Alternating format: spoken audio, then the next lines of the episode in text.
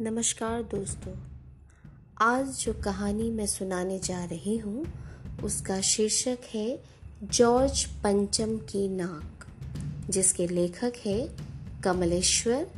तो चलिए शुरू करते हैं आज की कहानी, जॉर्ज पंचम की नाक। यह कहानी उस समय की है जब इंग्लैंड की रानी एलिजाबेथ द्वितीय में अपने पति के हिंदुस्तान पधारने वाली थी। अखबारों में उनके चर्चे हो रहे थे। रोज लंदन के अखबारों में खबरें आ रही थी कि शाही दौरे के लिए कैसी कैसी तैयारियाँ हो रही है। रानी एलिजाबेथ का दर्जी परेशान था कि हिंदुस्तान, पाकिस्तान और नेपाल के दौरे पर रानी क्या पहनेंगी। उनका सेक्रेटरी और जासूस भी उनसे पहले ही इस महाद्वीप का तूफानी दौरा करने वाला था। आखिर कोई मज़ाक तो था नहीं। जमाना चूँकि नया था, फौज फाटे के साथ निकलने के दिन बीत चुके थे, इसलिए फोटोग्राफरों की फौज तैयार हो रही थी। इंग्लैंड के अखबारों की कतरने हिंदुस्तान अखबारों में दूसरे दिन चिपकी नज़र आती थी कि रानी ने एक ऐसा हल्के नीले रंग का सूट बनवाया है, जिसका रेशमी कपड़ा हिंदुस्तान से मंगवाया गया है कि करीब 400 पाउंड खर्चा उस सूट पर आया है। रानी एलिजाबेथ की जन्म पत्री भी छपी। प्रिंस फिलिप के कारनामे छपे और तो और उनके नौकरों, बावर्चियों, खानसामों, अंगरक्षकों की पूरी की पूरी जीवनियाँ देखने में आई। शाही महल में रहने और पलने वाले कुत्तों तक की जीवनियाँ देखने में आई। शाही महल में रहने और पलने वाले कुत्तों तक की तस्वीरें अखबारों में छप गई। बड़ी धूम थी, बड़ा शोर शराबा था शंख इंग्लैंड में बज रहा था और गूंज हिंदुस्तान में आ रही थी। इन अखबारों से हिंदुस्तान में सनसनी फैल रही थी। राजधानी में तहलका मचा हुआ था। जो रानी पाँच हज़ार रुपये का रेशमी सूट पहनकर पालम के हवाई अड्डे पर उतरेगी, उसके लिए कुछ तो होना ही चाहिए।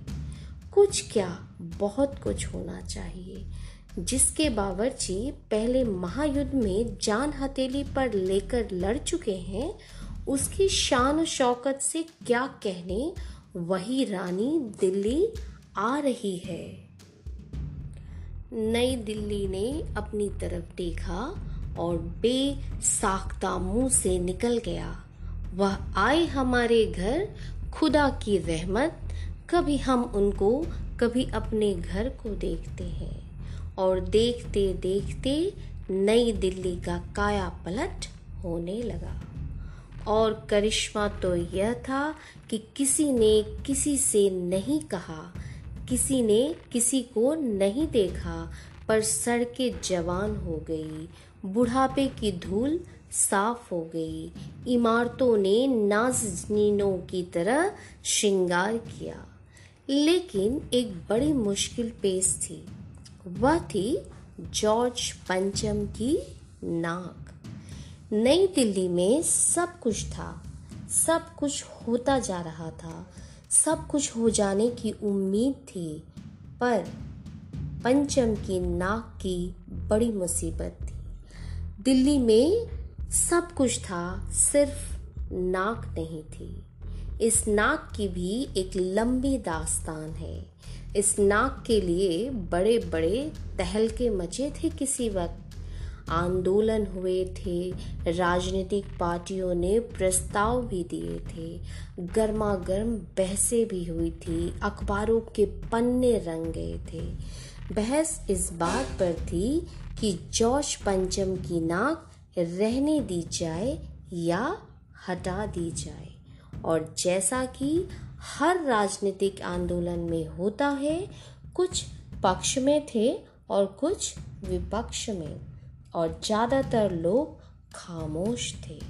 खामोश रहने वालों की ताकत दोनों तरफ़ थी। यह आंदोलन चल रहा था। जॉर्ज पंचम की नाक के लिए हथियारबंद पहरेदार तैनात कर दिए गए। क्या मजाल कि कोई उनकी नाक तक पहुँच जाए। हिंदुस्तान में जगह जगह ऐसी नाकें खड़ी थी और जिन तक लोगों के हाथ पहुँच गए, उन्हें शानो शौकत के साथ उतार कर अजायब घरों में पहुँचा दिया गया। शाही लाटों की नाक के लिए गुरिल्ला युद्ध होता रहा।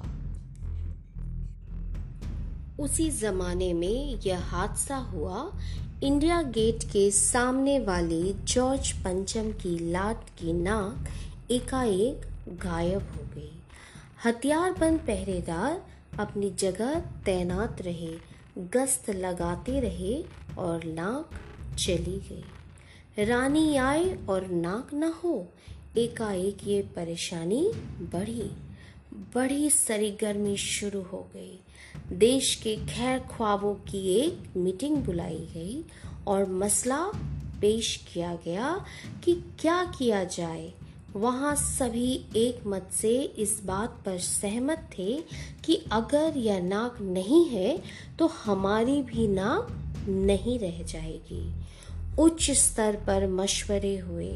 दिमाग खरोचे गए और यह तय किया गया कि हर हालत में इस नाक का होना बहुत ज़रूरी है।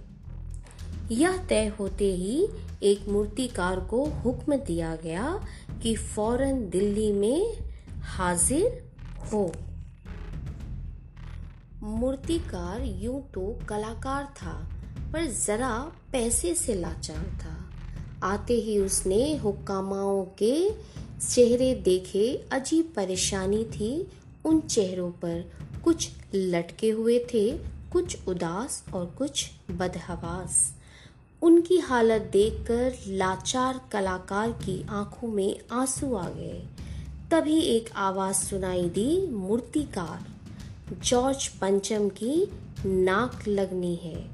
मूर्तिकार ने सुना और जवाब दिया, नाक लग जाएगी, पर मुझे पता होना चाहिए कि यह लाट कब और कहाँ बनी थी। इस लाट के लिए पत्थर कहाँ से लाया गया था? सब हुक्कामाओं ने एक दूसरे की तरफ़ ताका, एक की नज़र ने दूसरे से कहा कि यह बताना ज़िम्मेदारी तुम्हारी है। खैर, मामला हल हुआ, एक क्लर्क को फ़ोन किया गया। और इस बात की पूरी छानबीन करने का काम सुपुर्द कर दिया गया।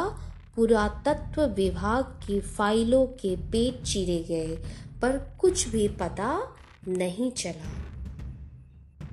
सबके चेहरे पर उदासी के बादल छा गए। एक खास कमेटी बनाई गई और उसके जिम्मे यह काम दे दिया गया कि जैसे भी हो यह काम होना है और इस नाक का दारोमदार आप पर है।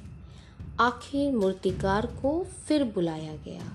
उसने मसला हल कर दिया। वह बोला, पत्थर की किस्म का ठीक पता नहीं चलता तो परेशान मत होइए। मैं हिंदुस्तान के हर पहाड़ पर जाऊँगा और ऐसा ही पत्थर खोजकर लाऊँगा। और कमेटी के सदस्यों की जान में जान आई। सभापति ने चलते चलते गर्व से कहा, ऐसी क्या चीज़ है जो अपने हिंदुस्तान में मिलती नहीं? हर चीज़ इस देश के गर्भ में छिपी है। ज़रूरत है खोज लाने की। खोज करने के लिए मेहनत करनी होगी। इस मेहनत का फल हमेशा अच्छा ही होगा। वह छोटा सा भाषण फ़ौरन अखबारों में छप गया। मूर्तिकार हिंदुस्तान के पहाड़ी प्रदेशों और पत्थरों की खानों के दौरे पर निकल पड़े। कुछ दिन बाद वह हताश लौटे। उनके चेहरे पर लानत बरस रही थी। उन्होंने सिर लटकाकर खबर छपवा दी कि हिंदुस्तान का चप्पा चप्पा खोज डाला, पर इस किस्म का पत्थर कहीं नहीं मिला। यह पत्थर विदेशी है। सभापति ने तैश में आकर कहा, लानत है आपकी अक्ल पर। विदेशों की सारी चीज़ हम अपना चुके हैं। दिल, दिमाग, तौर, तरीके और रहन सहन। जब हिंदुस्तान में बॉल डांस तक मिल जाता है तो पत्थर क्यों नहीं मिल सकता? मूर्तिकार चुप खड़ा था। सहसा उसकी आँख में चमक आ गई। उसने कहा, एक बात मैं कहना चाहूँगा, लेकिन इस शर्त पर कि यह बात अखबार वालों तक न पहुँचे। सभापति की आँखों में भी चमक आई। चपरासी को हुक्म हुआ और कमरे के सब दरवाजे बंद कर दिए गए। तब मूर्तिकार ने कहा, देश में अपने नेताओं की मूर्तियाँ भी है। अगर इजाज़त हो, अगर आप ठीक समझे तो मेरा मतलब है तो जिसकी नाक इस लाट पर ठीक बैठे, उसे उतार लाया जाए।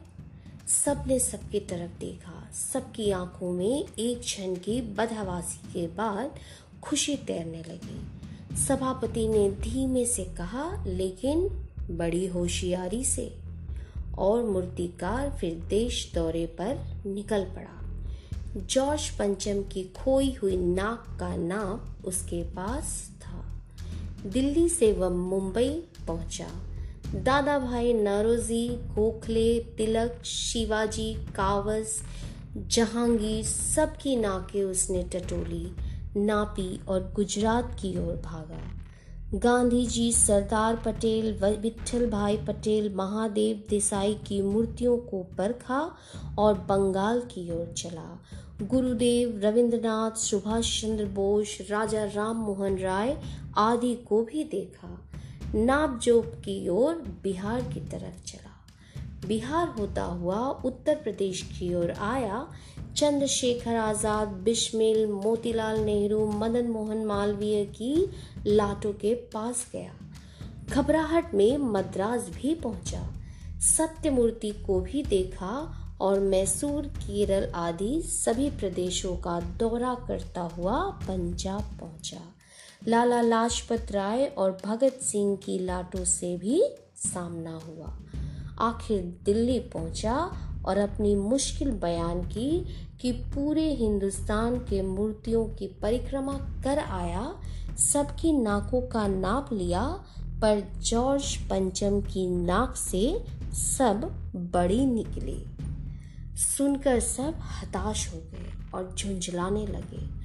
मूर्तिकार ने ढाढ़स बंधाते हुए आगे कहा सुना था कि बिहार सेक्रेटेरिएट के सामने सन 42 में शहीद होने वाले तीन बच्चों की मूर्तियाँ स्थापित है। शायद बच्चों की नाक ही फिट बैठ जाए। यह सोचकर वहाँ भी पहुँचा था, पर इन तीनों की नाकें भी इससे कहीं बड़ी बैठती है। राजधानी में सब तैयारियाँ थी। जॉर्ज पंचम की लाट को मल मल कर नहलाया गया। सब कुछ था, सिर्फ़ नाक नहीं थी। बात फिर बड़े हुक्मरानों तक पहुँची। बड़ी खलबली मची। अगर जॉर्ज पंचम के नाक न लग पाई तो फिर रानी का स्वागत करने का मतलब? यह तो अपनी नाक कटाने वाली बात हुई।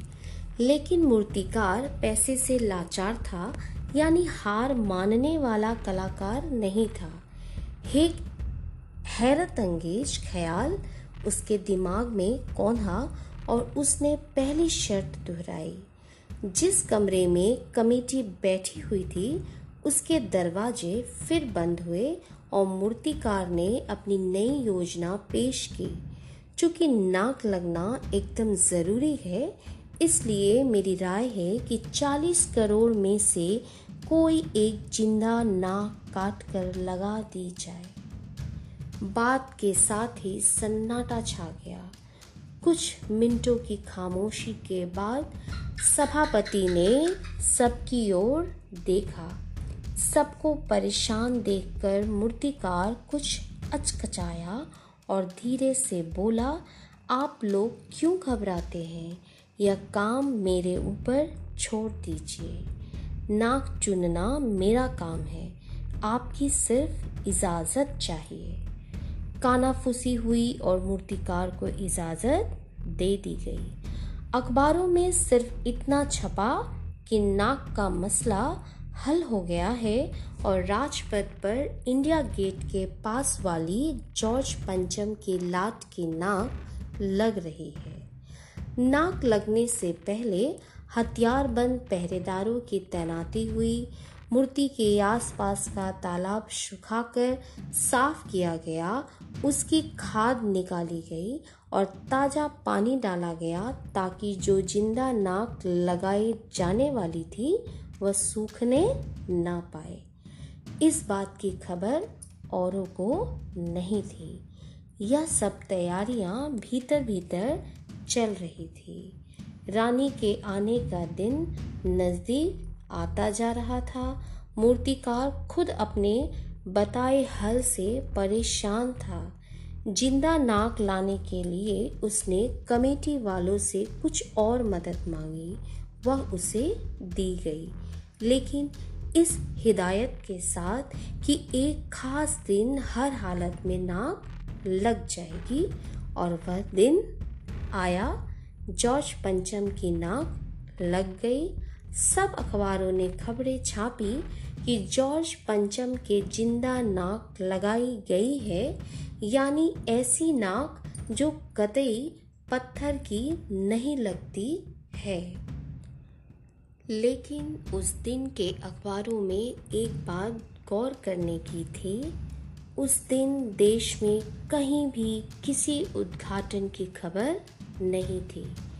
किसी ने कोई फीता नहीं काटा था, कोई सार्वजनिक सभा नहीं हुई थी, कहीं भी किसी का अभिनंदन नहीं हुआ था, कोई मान पत्र भेंट करने की नौबत नहीं आई थी। किसी हवाई अड्डे या स्टेशन पर स्वागत समारोह नहीं हुआ था, किसी का ताज़ा चित्र नहीं छपा था, सब अखबार खाली थे। पता नहीं ऐसा क्यों हुआ था? नाक तो सिर्फ़ एक चाहिए थी और वह भी बूथ के लिए। धन्यवाद।